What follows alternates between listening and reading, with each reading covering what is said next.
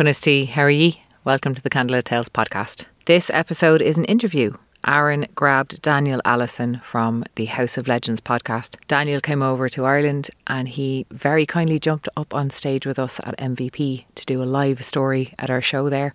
And then he sat down with Aaron and they had a lovely chat. This podcast is supported by our patrons at patreon.com forward slash candlelit tales. And if you would like to join them, you can go there or you can make a one time donation using the PayPal button on our website. Like and share, and above all, enjoy. And for now, enjoy Aaron talking to Daniel. Daniel, thanks very much for coming on the Candle Tales podcast, and uh, it's a pleasure to have you here. It's, it's such a pleasure to be here. I'm delighted, I really am. Uh, it's been such a treat because I guess, uh, kind of hilariously, you landed into Ireland out of nowhere and you ended up crashing in my gaff, coming to see a show, jumping up telling a story, and now you're on our podcast. I didn't know you two days ago. Yeah, that sums it up perfectly. it's a good story. It's not a bad story. yeah, and I knew you because, as we both know, there's this weird podcast thing where you listen to someone's podcast a lot. You feel like you know them when they don't know you at all. We both experienced that probably from both sides, you know, with the relationship. So I knew you. Now you know me. Absolutely, and it is, and it's gorgeous because as we were just saying, uh, the podcasting, which I'm not great at doing, I try and do a bit, is reach out to people, interview them, have a conversation, and talk about the shared passion and the joy of story, storytelling, myth, the meaning between folklore, history, legends, and all the magic that's in between. And you end up having a lovely conversation with someone for a concentrated, in-depth analysis of that shared passion which you don't quite get unless you're sitting at a bar in the middle of nowhere and having a good chat with somebody that you just met. But at the same time, uh, your podcast, House of Legends, you have, tell a story and you interview someone every month. So it's lovely little kind of crossover. You're constantly going out there and, and having these chats with people. So I admire you for your tenacity to seek down other stories that are so fair play. Thank you. Yeah, it has been an incredible journey, and I've been so fortunate in that I have been able to speak to dozens and dozens of these incredibly interesting storytellers and writers and mythologists and so on, and have these great conversations. When you're saying every month, I feel guilty because I've been a bit bad this past year because, like, like yourself. It's grown a lot, and it's gone from being a podcast to being uh, teaching, and uh, mem- for me, a membership site, and doing all these other things. So I've been a little bit slack lately. Well, don't beat yourself up because let's just rewind because I want to get to the fact that you have a storytelling membership thing on your, on your website, which is amazing, a storytelling course. We were teaching as well a little bit, so we have that uh, kind of passion and drive to do that and spread the glorious story as well. But let's rewind. Let's Yeah, go back let's to that. that. Let's Yeah, whoa, whoa, whoa, whoa, whoa, whoa, whoa. Okay, so uh, Danny Allison, what brought you to story? I grew up with story as my refuge, my medicine. It was what made me happy. Like I lived in the countryside and I Scotland. Did- Scotland. Have Where exactly? um, in East Lothian, up in the Lammermuir Hills, so hills covered in sheep and not a lot else. And uh, there weren't many other kids around, and if there were, they probably wouldn't have liked me because it was a bit strange. Um, and stories, books, myths, legends, fantasy, uh, animal stories were what made me happy. That was just where I went, and everything was right and everything made sense. And then, of course, the whole life happened, and still loved stories, still loved books. And I suppose there came a point where I looked at myths and legends in a different way when I was prompted by uh, people like Martin Shaw and Michael Meade and Clarissa Pinkola Estes just to realize that these weren't just really cool, interesting, weird stories, but that Some they had all these incredible dimensions to them, which were about all of our lives and which connected not just my modern life, but but didn't just speak to that life, but spoke to the lives of people all over the world in all kinds of societies, and that just blew my mind and started this new relationship. Yeah, yeah. I mean, like, it's such a beautiful uh, introduction to Michael Meade. In uh, my brother passed on a story of the the black dog and uh, you this old, old woman knitting, knitting, and keeping on knitting this beautiful fabric. Uh, and since then, I'm just like I, I, I'm such a fan of the fact that he's still giving out these stories that are so meaningful. And recently, listened to uh, How to Become an Elder from Chris uh, Pinkola Estes. or Estes? Um, Dr. Estes is Dr. the, like, the cheap yeah. way of saying Doctor, yeah, you just Yeah. get it in. Yeah, yeah, yeah. Um, and it's kind of I feel like a bit of a sham then when I can like yeah I'm in storytelling but like these guys are like using monumental kind of mythic archetypes to explore human nature and what it is to be human how to grow with with mm. dignity and, and be wise throughout it and look back and, and really learn from it. I feel like you know yeah I've only scratched the surface on how deep and meaningful stories can be because I guess I've always used them as you know chances to escape kind of like you mentioned as, as a kid you know and that, that that joy of story. So back to you not me. You grew up in the countryside you love stories and as I think everybody does. It's a, it's a natural thing we learn through story. we learn third person perspective through story. And so what was it that brought you into performing with stories and using it as a vehicle to actually get your voice out? Yeah, I I think I had this strange thing going on as a child and as a young person where I was like incredibly shy, but wherever I did any kind of drama at school or any kind of performance thing, this um, animal leapt out, oh, wow. and it was like that was where I could be myself. Um, I mean, I was far more myself there than I was in kind of ordinary situations and I, I kind of still feel that way about stories and that when I enter a story whether telling it or reading it I feel like I'm more me than Don't know walking around and going to Tesco. But um, never good to be under those those halogen lights you're like oh no. Yeah well it's useful at times.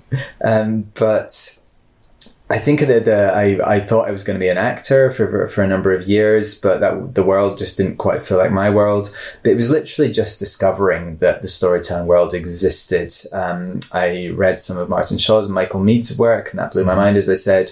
And at the same time, I was getting didgeridoo lessons in Edinburgh, and my didgeridoo teacher just showed me a picture of his storytelling mentor, David Campbell, then became my mentor and told me about this guy and told me that this tradition existed of you know, I, I we're so um, we're so focused on texts and books, Yeah. and I'd, I'd always thought of myths and legends and traditional stories of things that lived in books. And I learned that there were these people who told them, and that the the telling of them, and the sharing of them, and listening to them, and the community that exists around that act and that experience is as important as the stories themselves. Hmm. And that blew my mind, and I just knew instantly that was what I was supposed to do. Brilliant. That was the thing I didn't know about my life, and I just instantly started doing it. Fantastic. I mean, it's such a funny thing to actually find performance as the thing that jumps you out of self into an energetic kind of way of being human and engaging in emotions, high, low. I used to think it's like going on a roller coaster, so you could just go through all the emotions and feel the sadness, feel the joy, feel the real excitation of the things that's in the story that's much, much bigger than walking around a supermarket, which feels really numb and, and dumb and, you know, everything is, you know, pushed down. Uh, I, I love the fact that yeah, you found story through an introduction. Oh, yeah, this is actually a thing. While doing didgeridoo lessons, I mean, good for breath control. Do you still play? I've I've um because I've been living in Thailand quite a lot and I had a didgeridoo with me. I've kind of fallen off a bit, but I can, I can still play and I do love to play. Yeah. But like, it's such a good point you make there. Like this ex- roller coaster of experiencing all the emotions and not, not just all the emotions, but all the different facets of existence that not is beyond human existence different modes of existence that we can experience through telling a story because you're you're playing and you're narrating and you're talking about all the characters. So you're the giant and then you're the prince and then you're the crow and then you're hmm. you're all of these beings. And each of them you get to just leap into and embody and that's you going beyond your ordinary everyday tesco shopping human self and yeah it does just make you bigger because then you're like okay what's what's crow aaron like? What's crow daniel like? And there's nothing wrong with being completely crazy weird crow person because that's what you've been booked to do. You're supposed to be you're supposed to be a bit nutty and entertaining. Yeah, yeah, and why would you not want to do that I, I, I, love the fact that you're, you're, you how you, you talk about embodying them because again I guess with the myths when they're on pages when they're books they're very matter of fact and it's sequential like you know what happens and there's a cause and effect in the story but it's very surface level. You get to know what Fionn did what Fionn uh, said and what everyone else did as a reaction and the, and the cause and effect and, and you get to read these things but you don't get a chance to get inside it hmm. inside the emotion inside the head on most until you get the rewritings, of course, and modern kind of reiterations. But in, in the transcriptions, the older texts, you get very matter of fact, and you get whole lineages of where they came from, whole descriptions of what they're wearing. You, but it's all on the surface, you know. So, yeah, I mean, like it's interesting to hear you say you, you get a chance to jump into it because you know, if you're coming from an acting point of view, you've like from or originally, I guess, from that performance but style, you've you've obviously you know gone into the characterization of stuff and had a, an ability or a desire and a want to get out of your own head and into something else. Yeah. And you know, when you tell a story, you're not just telling the surface level facts. You're trying to tap into the emotionality and what's underneath it, Yeah. and inside someone's you know heart as they're making the decision to you know go off with Fand or stay with Emer or you know kill your own son Conla on Baile Strand, and what that must actually feel like, or whatever the story is. There's you have to figure out what the what's going on for the person rather than the facts and the, the matter of the, of the case. Yeah, yeah, and and the, th- the thing is, you're not just doing that and everyone watching you having this lovely time exploring exploring these things yourself.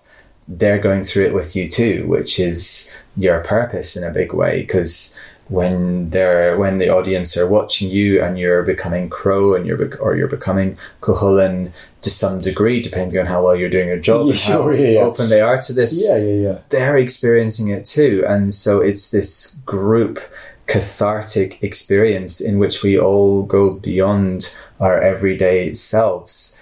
And that's so incredibly meaningful because I think so many of the times, so many times in our lives, we just need to remember that we're not just this one part of ourselves, that we have all these different faces, we have all these different aspects. We have our giant, and it's good to be giant sometimes. Yeah. We, we have our, you know, um, You witchy, mossy character who goes out into the woods and does those kinds of things. And you experience that in the story, and you, oh, God, yeah, I've got that part of myself. Yeah. And some fire is lit inside of you, and you go away thinking, ooh, I might get more in touch with that part of myself. Yeah, yeah, yeah, yeah. I like it. I like it. I mean, again, the the whole idea of the, like the collective consciousness, the old collective, is so ripe and visible when telling a story to a whole room of people where like the eyes are closing.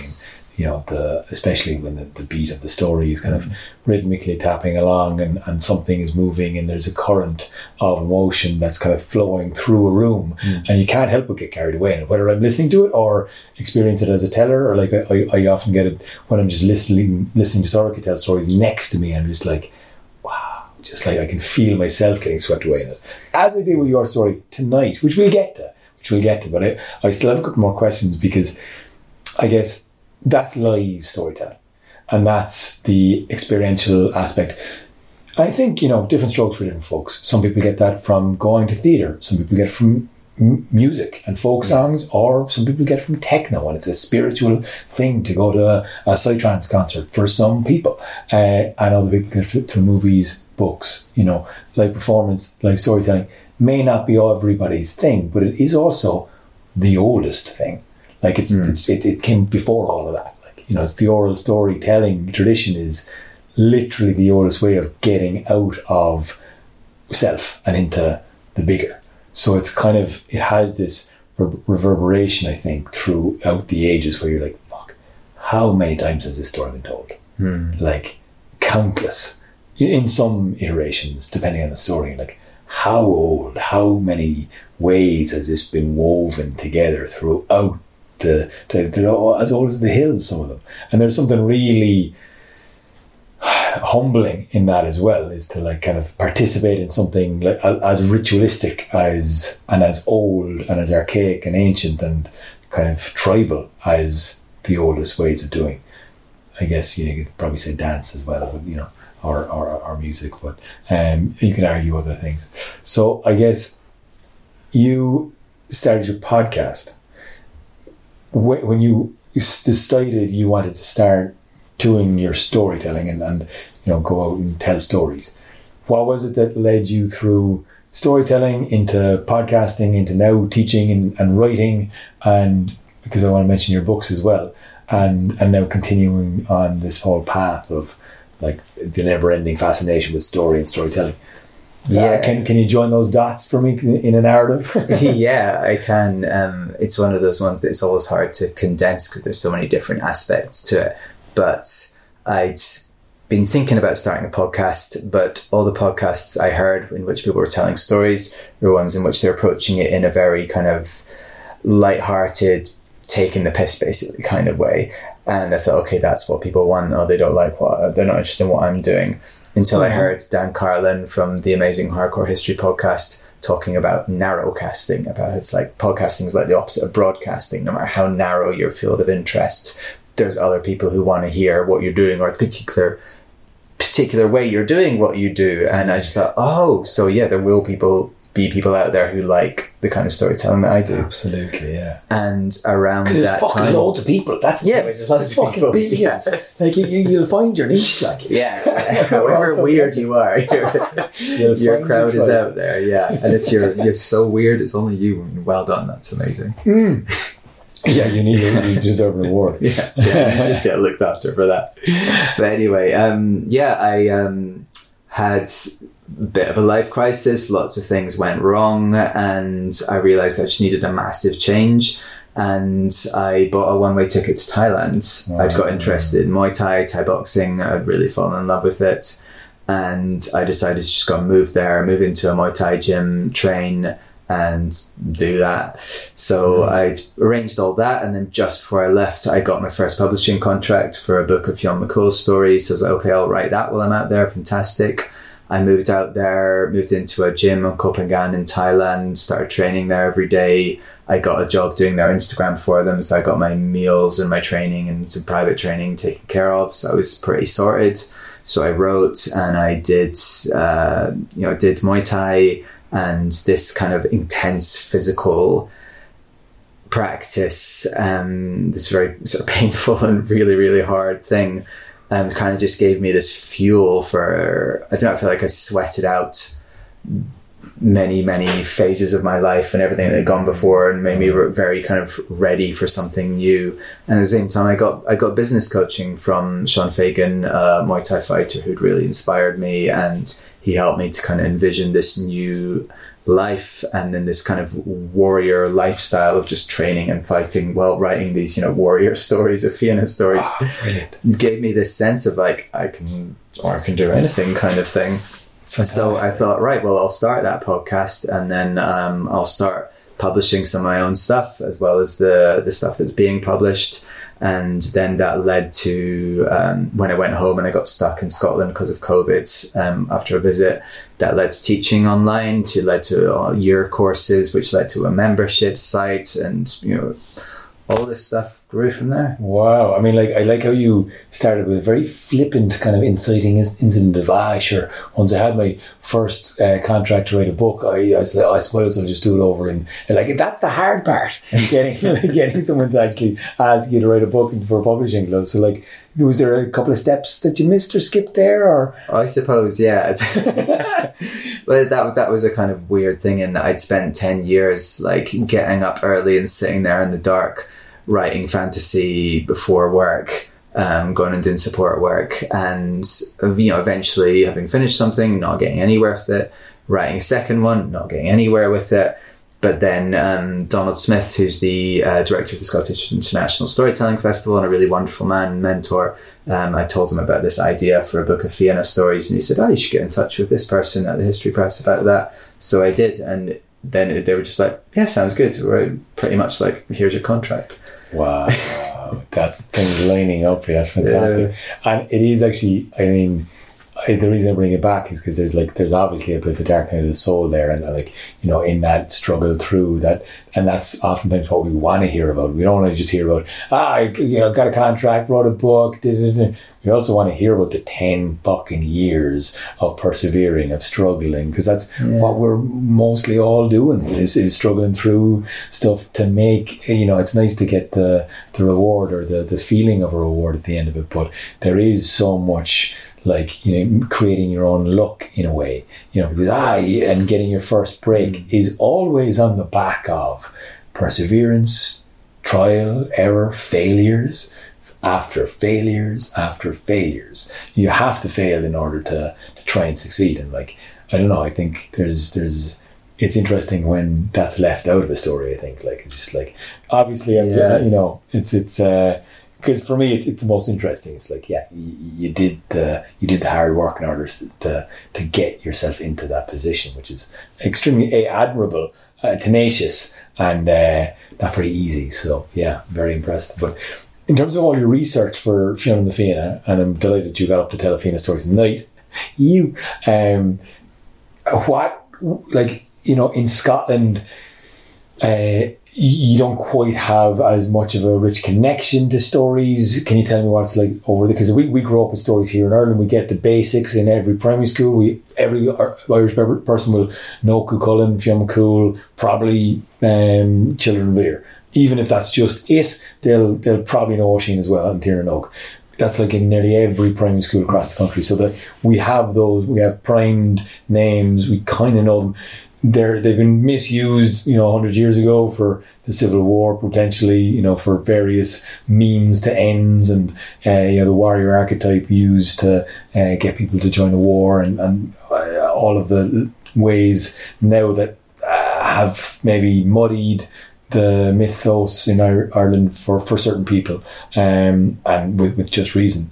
So there's like you know, but there's still a lot of feeling, a lot of connection to it, a lot of ambiguity and you know a lot of shadow there as well but it's still there. And you know the, the cairns and the hills are still there. The standing stones are still there. The the you know the giant's causeway is still everyone kind of knows there's a link there to a story. And there's explanations. Dermot and Gráinne have beds all over this country. You can't go too far without hearing a version of a puka story or a or a banshee story that's local to an area or something that's kind of connected that you'll find out if you if you go digging and uh, yeah, what's it like in Scotland? Do you have that kind of a, a culture of place and story, explanation and mythos, or is it is this kind of more way lost? I guess.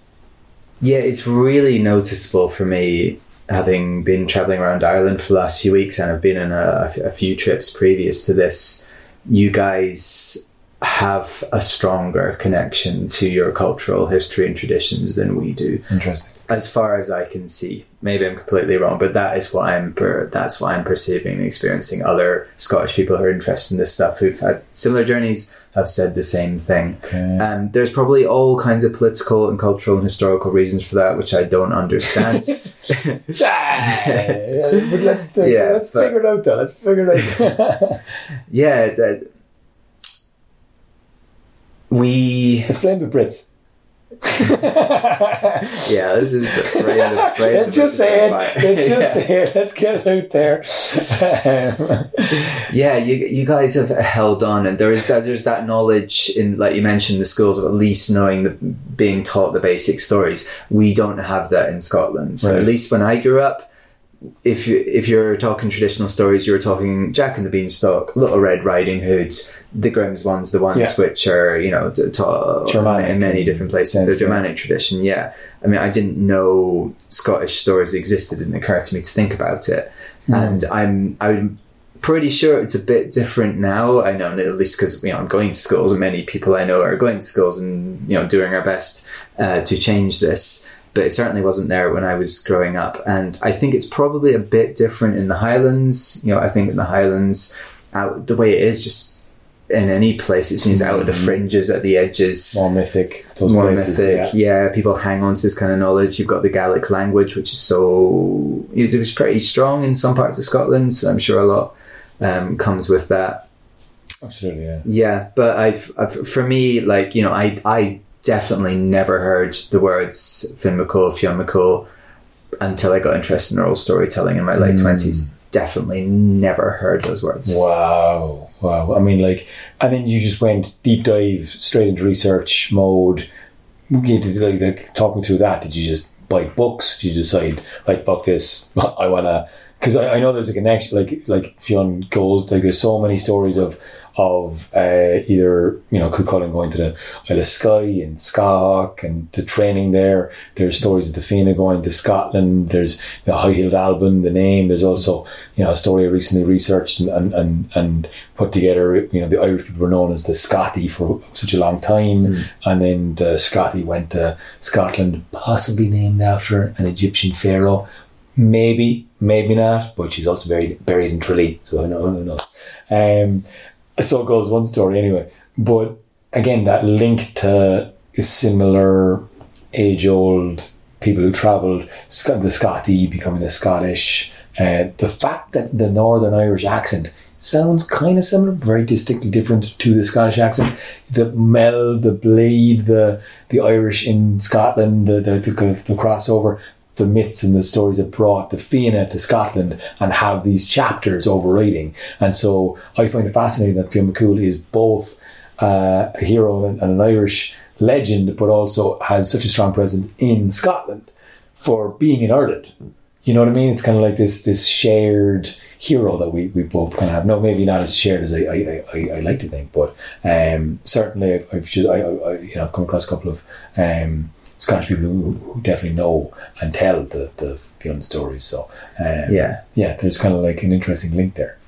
Yeah, the the the storytellers, like the older storytellers, who I learned from people like David Campbell and uh, Donald Smith, who I mentioned, they they know Fionn inside out. I mean, they know really know this tradition, and they were encouraging me to look into this tradition from when I started. I mean, I, me personally, like I was interested, and I thought these stories were cool, but I was really confused by them, and I didn't quite get the characters, and I didn't know how to pronounce these names I was reading. and Very hard. All this kind of stuff. Very. I don't know. I just guess. Yeah.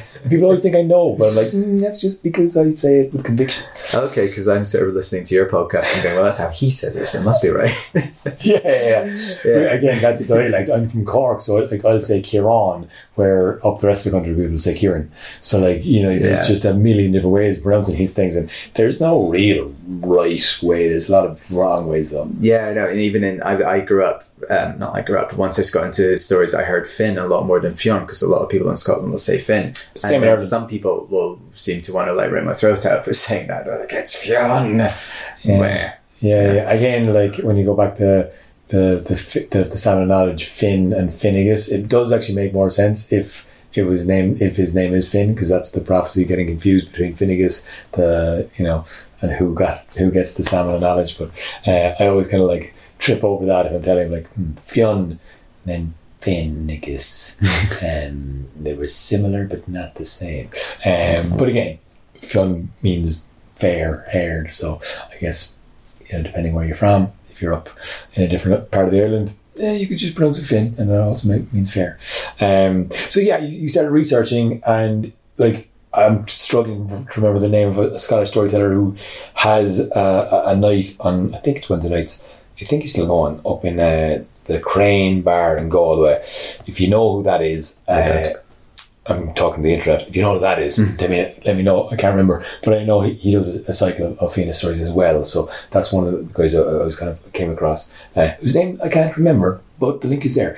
So you, you started with Fionn, and you, you kind of gone global with stories. Like you kind of went pretty far wide with your interest and, and research, and, and like you drawn to like the four corners uh, from what I can see. Anyway. Yeah. Tell me about your kind of like I guess the next leaping off point. Yeah, well, I I think I started off being a bit of a butterfly and thinking, well, I you know I've travelled to various places around the world. I spent a lot of time in in East Africa. I spent some time in the Amazon, Mexico, and I thought oh, it'd be interesting to know the stories from these far off, exotic, wonderful places. Um, so I got really interested in all these kinds of things. I developed a real thing for Siberian stories, which I still very much have and it, I don't know, it was a kind of later thing of actually coming home and actually really starting to see the value in the Scottish stories, which the Scottish storytellers were kind of putting in front of me. And I was just a bit like, oh, I want far off, exotic, shiny things. Yeah, and I started yeah. to love these things. And then what happened for me really was, yeah, I started, I started to love these stories. I started to really appreciate and then completely fall in love with the Fianna stories. And then I started writing um, fiction, writing fantasy, which was pulling together my two loves of epic fantasy and traditional stories. Cool. And that was uh, that was the big. That's been the biggest thing for me, and that's the the core thing for me, um, because you know, in, in Ireland, you had the monks writing down these legendary cycles, these mythic cycles of the Tuatha Dé Danann and the Firbolgs and so on. Um, even if they're writing it down thinking this is a load of bollocks, but we might as well write it down for posterity. Yeah, yeah. Cheers, guys. Good man, lads. Yeah. Good man, lads. Same in Wales with the Mabinogion, um, but we do not have that in Scotland. Mm. You've got the, mostly it's folk tales, you, you know, and we've we've got a certain number of Fianna stories, but you know we don't have those epic, mythic, legendary Yeah, cycles. yeah. No reason to think that these kind of things didn't exist, but they were not written down.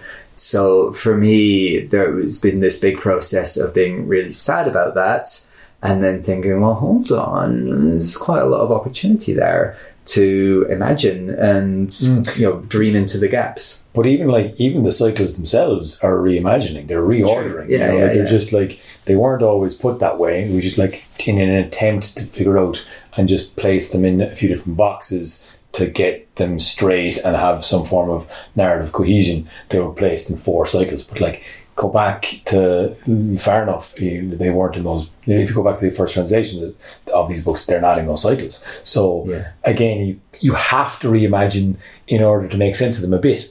And then you're looking at the last pages, the last books, the last the fractures in society, the fracture in language, the fracture in, in culture that is the consequence, the, the fracture of both famine, death, and and you know going to the Americas from pe- perspective and all over the world, and how many this the diaspora there are, are of Ireland, and how they brought stories with them, but how many? You know how, how old are those stories really? You know it's kind of i know when, when they're written down the first book is 1200s but at the same time was that kind of current affairs? Myth, m myth-wise or was that really the old stories? How far back are we really going you know? Because Yeah. because you know I, I guess moriarty who i absolutely love as well uh, i was reading a book of his recently again a friend of mine uh, gave me the book and he was talking about uh, the Battle of Tailtiu as you know this uh, brilliant thing that comes up in, in the Book of Invasions as this you know fantastic the two of the go under the hill and the Sons of Míl and the, the I guess the Milesians or the Celts as we might might kind of uh, call them now come and, and they take over Ireland. But was that the wiping out of the peoples before then, the people who had had the megalithic tombs and, and those great burial chambers, was that the end of an era there? Was that actually something that really tragically happened of a new wave coming in and a, a much older, much more sacred people not lasting? And you know, that's just, I, I guess it's just like the, it's, it's, pretty hard to tell because it's so Yeah. so old and we can get into the archaeological aspects of it but they're not great stories Yeah. they're factual okay Yeah, but it's it's uh, really worth thinking about that. Yeah, like I remember reading that uh, there's a scientific principle, like for scientists going out and observing wildlife, that you can't observe something without changing it, and probably observe, applies to all kinds of different sciences. I don't know if this always. Uh, applies, but like you know, you can't go out and observe the the gorillas without somehow you know impacting the gorillas, and it's like same for us as storytellers. There's no way we can tell stories, retell stories, reimagine stories without bringing our own values and Yeah. our own world and individual life into them. You just can't. can't. So You we're always as storytellers. You know, the monks writing these things down, the people that they heard from, the people they heard from before, they were reimagining the stories. And so you and I, in our different ways, podcasting, writing, and the different things we do, live performance, we're always reimagining it, and we're just part of that tradition of people who are always reimagining and trying to find a balance between what's gone before and what we bring, because that's Yeah, what yeah. tradition is about. Like there's that lovely phrase: tradition is about um, tending the flames, not worshipping the ashes. I love that. keep it lit Keep it lit. keep the candle lit um, that's gorgeous I mean I was kind of struck with a thought there as well of um, this uh, kind of perpetual motion like an upward spiral you know like we're kind of continuously repeating and growing and changing and, and continuously repeating and growing and changing. And hmm. like you know every year is a cycle. You know you're going between the solstices and the equinoxes and in between you have the celtic festivals and they're you know on a map and a, a two-dimensional aspect it's just oh yeah you're repeating this every every again. But it's much more you know it, it's all in once as well because you you can experience winter in the heart of summer. You can experience mm. the, the lightness of summer in the depths of winter, and, and the emotionality of, of the year is kind of all in, encompassing. Just like a story can just span that amount of time as well in, in a few moments. But it's it's I'm not sure if I'm making sense here, but the the wheel of of uh, of time moves in some form of a cyclical pattern that as you're dropping back to you know, the old archaic stories with these really, you know, the warriors, the jokers, the maidens, the heroes, the, the youths and the lovers and all of these archetypes that, that are prevalent in the stories as they're being repeated, they're they're changing, and as they're re- repeated, they're they're growing anew, and as they're you know they're reliving in a new kind of moment, the same but very different each time, and a new time, and every time they're spoken in a different voice, they're living in the ears of the listeners in this time now, which means a different thing right now than it did five years ago. Yeah. and 10 years ago and 20 and 50 and it'll be much something much more more you know whatever different again in 5 and 10 20 years but again they're yeah i guess that's a bit of a random spiral it's making me think of this uh, i think it was joseph campbell who I first encountered talking about this idea of myth and ceremony or myth and ritual as being mm, the same thing or mirrors of each other, and that like a ritual or ceremony is embodied myth. And when uh, when say some people gather together to sing up the sun, it's this almost the same thing as a story of how the say Helios drives his sun chariot up into the sky, mm. and there's the myth, there's the story, which we think of as this kind of disembodied thing of this happened and that happened and that happened and that's why that happens, but whenever we tell that story or there's a, or a ceremony embodies that same thing that is the same as the myth. Like, you know, if someone, if we sing up the sun, that is why the sun rises. And I don't know where I'm going with that. it's fair. It's fair. I mean, it's it's just an interesting aspect of, yeah. of, of story and repetition and, and the different colors of it, I guess. I mean, like, yeah. you know, between the Greek and the Norse and the whatever African and, and South American, you'll find such similar aspects, you know, repeated throughout cultures, which is, yeah. again, we're all just you know, encompassed in a different skin and bone shell. Yeah. we're so essentially the same because we, we live these imagined lives so much more than we do actually our own. And in those imagined worlds, we're we're experiencing the, the magic or can do any of these mythic kind of aspects of life. And that's like if you actually really pay attention, you're like, it is magic. It's milk. There's a giant ball of fire in the sky heating everything that's making it grow. And like, if you just tap into that for a moment, you're like, what the fuck is going on? Yeah, no wonder you fucking, you, you, there is a chariot running up in the sky because there might as well be, you know. Because um, even boiling down to science, it, it, it's it's magic. It's all magic. Yeah, and every time we tell that or even think about it, we're adding to the the dreaming or to the totality of everything that's been, and mm. to the to the mythic, all, all the myths of the world. Yeah. Every time you know you told that story tonight, and everyone experienced it together, yet everyone experienced it differently. Yeah. Everyone saw it differently in their own minds, and you could feel it in the room. You know, that's mm. that we were talking about earlier. You could feel that buzz of like, oh, the stories in the Something room now. Yeah. and how beautiful and perfect is it that it's not just some dead thing on a page, but it's alive and, it, and it's living in everyone's different mind through you telling that story. Gorgeous, gorgeous. So speaking of tonight, um, we had a story of Home for the Harvest, Harvest inside the uh, MVP in Dublin, and you bought your ticket uh, and didn't know you were coming, but then turns out you're crashing my, on my gaff.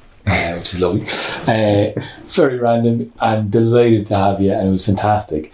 And I wasn't even there to welcome you. I felt very bad, but I did a workshop and I wasn't even there. Terrible such a bad host. And then suddenly I was driving in, I was like, hang on, why the fuck do we get you to tell a story in the show? It's about the Fianna. I know you know loads of stuff there. I've heard your podcast. I listened to a few more in the car just to make sure I, again, uh, could maybe ask you to do one. It was like, actually, he'd probably know what one to do himself. So we had a coffee today, three into the deep end. We're now sitting down post show. It's late o'clock. We won't go into the time. uh, we've had a lovely evening telling stories, uh, mostly based around Caoilte uh, and the and the story Sorcha and I put together the Battle of Gabhra, the fall of the Fianna, and uh, yeah, you popped up and told a beautiful story in the middle of this epic tale, which we'll probably be able to put up on our Patreon uh, page for our Patreon supporters because thanks lads. And also it won't be fully massively edited. It's a GoPro on the corner. But if our Patreon supporters want to listen to it you can have that. And if you don't support us on Patreon then you can't listen to it. Maybe I guess. Um, we'll probably put up here eventually. Anyway um, shout out to Patreon. Um, so uh, I was going to say? Yeah you're going to be telling on this podcast uh, next week presumably whenever this comes out you'll be telling the story that you told tonight first time I heard it properly, you gave me the summary in a cafe in Dublin. I was like, yes, tell that story. That's great. I fucking love it. And it was mental. It was barely about Fionn. He was in it, but you know. Um, do you want to give us the beats of this story, just to give us a kind of what's the story about? Because I know it's mental, and we'll kind of have a little bit chat. Yeah. But yeah, where where a where'd you get it? What's it about? A brief summary, maybe. I found it in good old Lady Gregory, Irish Myths and Legends. I call it Black, Brown, and Grey. I think she called it something like that. And uh, the beats of it are that the Fianna are going to be having a great big feast for Samhain. They've had a great harvest, and uh, they uh, get Fionn gets approached by these three guys who are like, "Do you want us to just look after, do a bit of sentry duty for you around the feast, so you can all just enjoy yourselves? None of the lads have to do any work." Says, "Cool. Here's Bran. She'll help you out. On you go." and each of them takes turns to go out into the forest, check that nothing's amiss or weird, and there is weird stuff going on. And so they all come to this uh, hole out in the woods where very strange things are happening. It's an, oh, clearly a gateway into the other world. And uh, there is bloodshed, there is mayhem, there is the acquiring of magical items until uh, yeah, lots of people get killed. and, and, in the morning, Fionn's like, Did you guys have a good time? Was everything fine? And they say, Well, no, lots of weird stuff happened. And he's like, Well, okay, lots good for you. And a, a story is there to be told. Amazing. So, a yeah. uh, couple of things. Um, like I love the time tonight. Uh, it was it was beautiful to see you uh, just jump in with the music as well. Because uh, I know you maybe don't have as much experience with that, but Oisín laid the rhythm. I was able to pick up the bodhrán, and we just that little magic underpreparedness happened where we were listening to the beats. There was a few lovely stops, you know, and, and the heartbeat of the story kind of just breathed and we were really reactive and, and you were paying, yeah, you gave us an awful lot to deal with and your improvisation around or the liveliness of it was gorgeous. I thoroughly enjoyed it. Uh, and it was a beautiful, beautiful telling. So I'm looking forward to getting the, the recorded version, which is never really the same. Um, in, in terms of because you have to sit down and, and, and focus without the live atmosphere. So will, will, will you struggle with that, or, or have you do you prefer podcasting versus live stories, or what's your feeling with that? I prefer live storying, live storytelling definitely because of course there's so much that's amazing about feeding off the atmosphere and the crowd and so on and the interaction. I loved working with you guys as musicians because it's just it's such a different way of doing it, you know, because it's like the voice becomes one instrument amongst a whole you know team of instruments and nice. you do it in a different way and for me i just i love stories and music i very much enjoy telling stories without music stories and music is just one of those amazing combinations yeah yeah um, so it is great and it's enjoy the novelty i love that actually that, that the, the voice becomes another instrument yeah. That's a really nice way of putting it because it, it does because there's musicality. There was musicality to your voice that was just so easy to follow, and uh, I think that's that's what it, it is with with um, you know uh, between the guitar or whatever instrument is following it. There's a musicality that's following the music of the voice mm. and the ups and the downs and tweaks and the in betweens and the stops and the subtleties. And mm. there was lovely silences. You really led that beautifully. Uh, how will you feel uh, going without like now that you've had music? Will you be able will you be able to do it without it? Yeah, I've told, it, I've told it before without music, and it's not a problem. I think I've only. T- I've mostly told it to kids. I think it's one of those ones where if you get booked to go into school near Halloween and they're like, "Can we have a scary story?" Yeah. And you're like, oh, maybe. and it's one of those great ones where it's like it's not so dark that you are going to have a lot of angry letters from parents, but it's definitely dark and weird enough that the kids are going to be like, "Yeah, that was weird. That was really weird." Yeah, yeah, Which yeah. is yeah, so that's And a good area to play yeah, in. yeah. Yeah, Do you yeah. really want to get scared, kids? really? So yeah, so I've had some Rule number one with times storytelling kids: don't actually scare them. Yeah. They have to think that they're being scared, but you can't actually scare them. If you do, you're in a lot of trouble. You're in a lot of trouble. You're in a lot of trouble. Yeah, that one. That one's a, a nice edge. Nice edge. Um. So, question: Bran is Bran a female? Yeah, the way I, I the way I've read it, the way I've heard it, she's a female. And Bran and Sceolan's the boy. Yeah, and Bran the brindled, Sceolan the white with the red stripe. I always thought, and this is just maybe because I thought Sceolan was the smaller, and I always thought Sceolan was the, the female and Bran was the boy, but that's just because B begins B. Um, but I, I am definitely not an expert. Uh, people confuse me as a storyteller who's done an awful lot of um, kind of research and an awful lot of uh, scholarly kind of um, deep dives. I, I've done a bit. I've done a fair bit, but you know, not. I'm definitely not. I need. I need to be fact check, fact check my stuff. Like, um, so I, I'm curious. I could read somewhere, or I, I, I often like put two and two together and go, ah, yeah, Brand Brandon's the bigger one and Scott's the smaller one, girl, boy, or whatever. But uh, when, she, said it there, I was like, oh, I I could be sitting corrected. Um, so you have Sceolan as the female, or Bran as the, and is Sceolan a male, or Skillen is a male. Yeah, and li- like yourself, I've done a good bit of, of reading, but you know, I'm not at an ac- not an academic. I don't have my PhD. Right. There's people who know an awful lot more than me, but as from what I know, Bran's a female, interesting? and that just works for me. It feels right. I don't know. Interesting. Yeah. That's fun. Okay. Okay. Yeah. Great. I mean, I like adopting new bits of information and tying it in all the time. So, um, yeah. Well, let's. Uh, I look at. I look up my sources. You look up yours. We come back and we'll we'll have a little search. Okay. Great. So, uh, Brad is sent off with the black, the brown, and the grey. These three colors I found really dark, really uh, autumnal and, and shadowy and grim.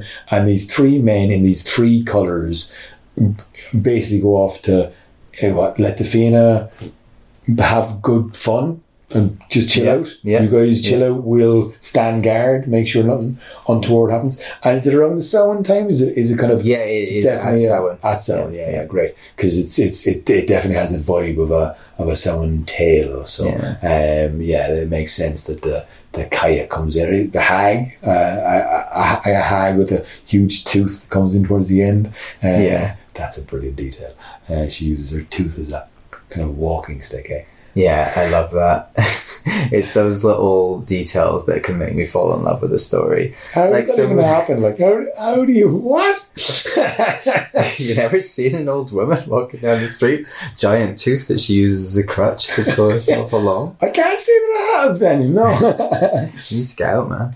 Yeah, yeah, yeah. Maybe up in the hills in Scotland, uh, you've, you've some more weathered. Yeah, I see them all the time. Yeah. The thing with story like this, like there, there are Fianna stories where the meaning and or the kind of spiritual impact is really obvious and clear. Like for me, Yeah. the Salmon of Wisdom story, you know, the expansion of consciousness. Like for me, mm-hmm. that's like a Western or Celtic form of talking about the Buddha's enlightenment, you know, like going beyond the ordinary human state of consciousness and it being possible to know all things and being able to be one with all things. And you mm-hmm. can meditate on that and have that have a profound impact.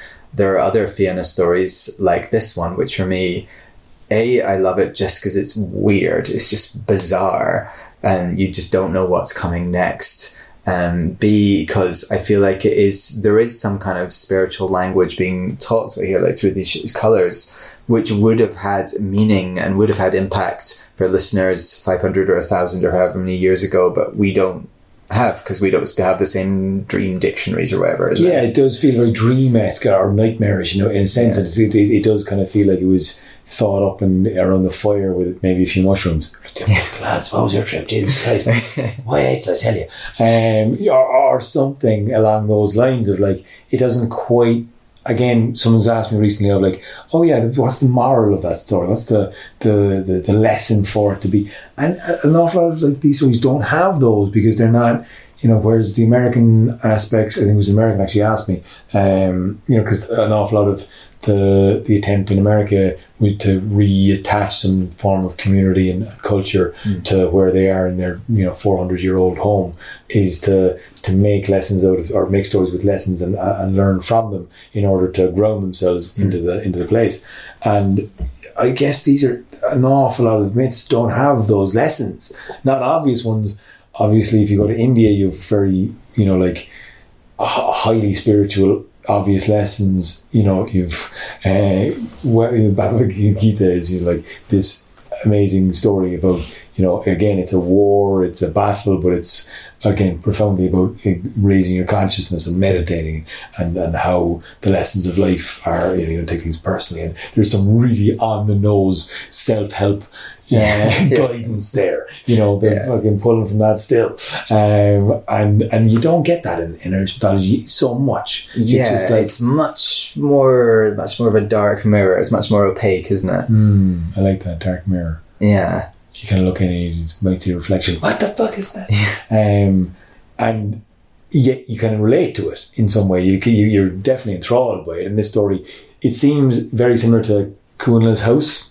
Uh, or the story of how Dermot got his love spot, uh, you know, these kind of otherworldly. I was saying it's kind of almost like a, the voyage stories going into the other world, and something mad happens. We don't quite know why it happens. There's an apple with golden trees. There's a monster revolving around inside in its skin, and there's a bridge with a lot of cats on it, or whatever. We don't quite know, but we're just gonna take our time here, try not to get killed, and come back with a story to tell. And you know that's the the voyage and return arche- archetypal story. It's this like you go off. It's the Gulliver's Travels amazing journey. Come back, nothing changes. Like it's just what happened. Looking over your shoulder, cool. I don't know. Let's just move on. Uh, it's it's all the journey. It's not the destination. It's not the the reward. It's the experience. Yeah. That's such a good point about just ex- enjoying the experience of these stories of the you know the weird and wonderful and strange things that come along. And then also, you know, I always relate these stories back to um, when I was at university. Um, I was at the University of Sussex in Brighton, which is quite a kind of alternative left wing kind of university. And as well as your main course, you had to. It sounds like your dinner, but I mean your main subject. Uh, you had to study. these- gravy. you had to study these other subjects, um, and I got give I signed up for the shamanic consciousness, and I was reading all these academic texts um, from these guys who gone and studied with Siberian shamans, you know, the real deal kind of guys, and they were talking about these giving these incredibly detailed accounts of other world journeys of how they used the techniques they used and still use to go into another frame of consciousness and to the, enter the other world.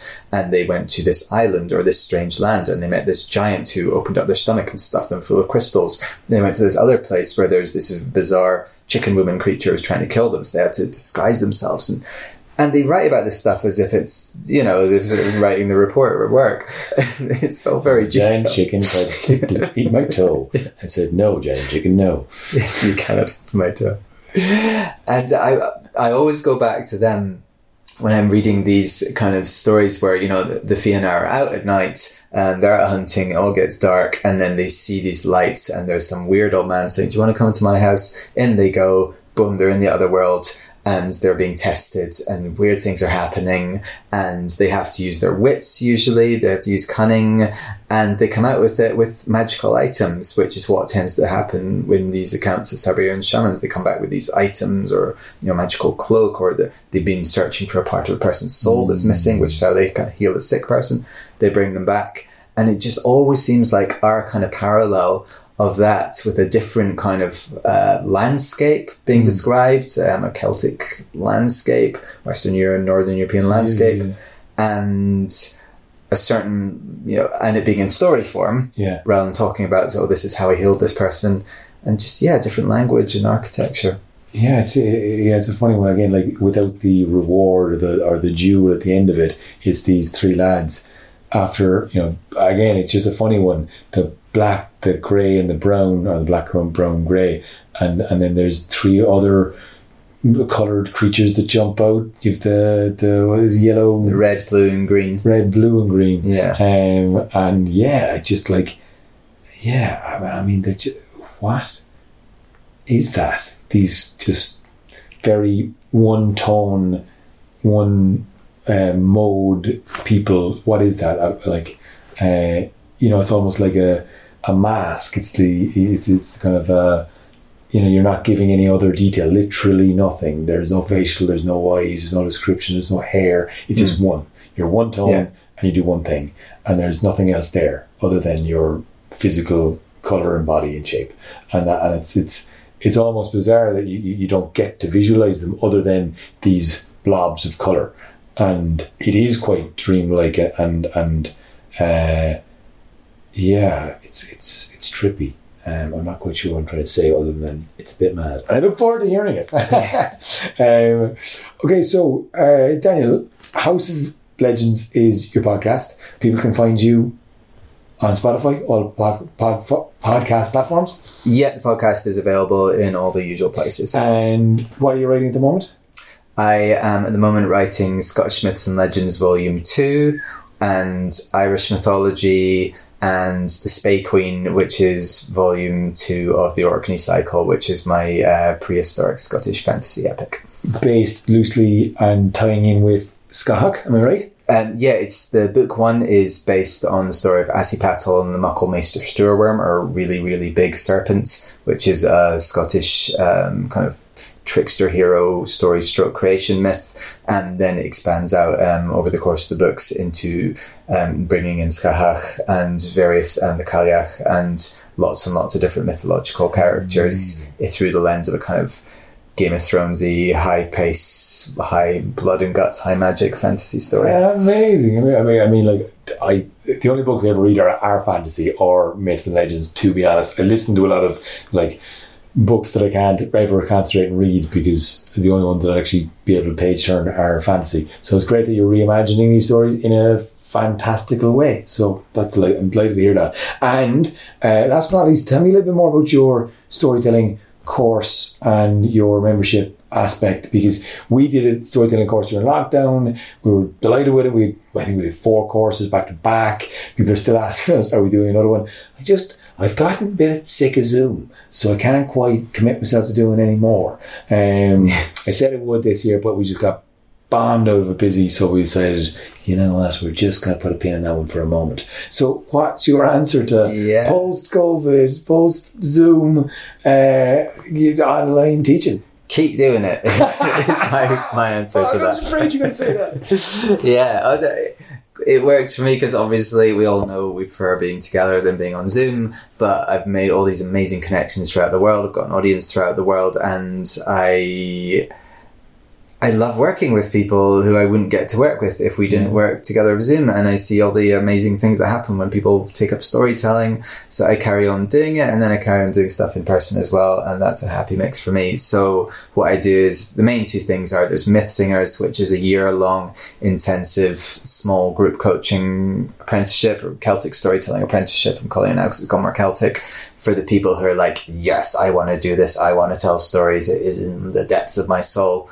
Brilliant. Go to Myth Singers, sign up. We'll have a great time. And I love the relationships we make doing that because we work together for a whole year. We would meet twice a month. So, you know, we become really close, you know, as a Yeah, group. yeah, Everyone who I've worked with through that is a friend. And yeah, it's really special. So there's no way I want to give that up, even if it's on Zoom.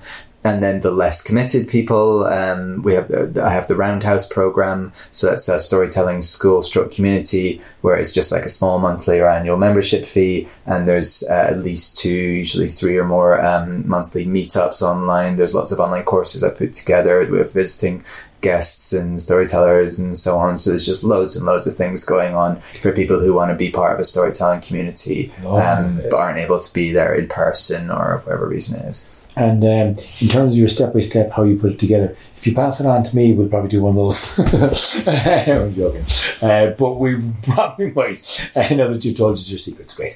Um, yeah, yeah. I mean, hey, look, we just we copy and we steal and we pop, you know, we populate all ideas from passing it on. No, I'm, uh, I'm delighted to hear that you're so focused on, you know, community building and storytelling aspects of, of people coming together because uh, I think we need more of it and it's great to, to see it out there. Um, it's great to see you writing so much, telling so much. Delighted to, to have you tell a story tonight uh, at a live gig. Delighted to uh, host you and uh, yeah, on this podcast, have you not only uh, share your passion and remind me why I love stories and why I love the Irish stories and the aspect of storytelling and why I get so giddy about it, but also why it's important to keep doing it. Uh, and I'm looking forward to hearing the story of brown, black, brown, and grey. in whatever order. and Aaron, th- thank you so much. It's uh, wonderful to meet you and have this chat with you and to perform with you tonight. I've been driving around Ireland for the last few weeks listening to your voice and your sister's voice, and you guys have been incredibly helpful for me, not just your telling of the stories, but also just your attitude to the stories and your openness and your uh, approach to being free and playing around with them and reinventing them in your own way. Uh, yeah, I'm very, very happy to be here. Ah, delighted. Thank you very much. I'm delighted to hear that we were able to keep you company. And my sister, who is a little bit sick at the moment, uh, although she knocked it out of the park tonight, very sort of She despite the fact that she was sick. Like, she's just a disgrace. She's just unbelievably good. And then she goes, I'm sick and tired and going home. So she would have been here on the fact that she's definitely asleep. And hopefully we'll be on your podcast soon because we'll probably team up with you on the other aspect. And uh, yeah, thanks, Danny. You will, but you have to be. You. Yeah. All right, Daddy, you. Nice one. I think that's a wrap. Okay. Jesus, that was uh,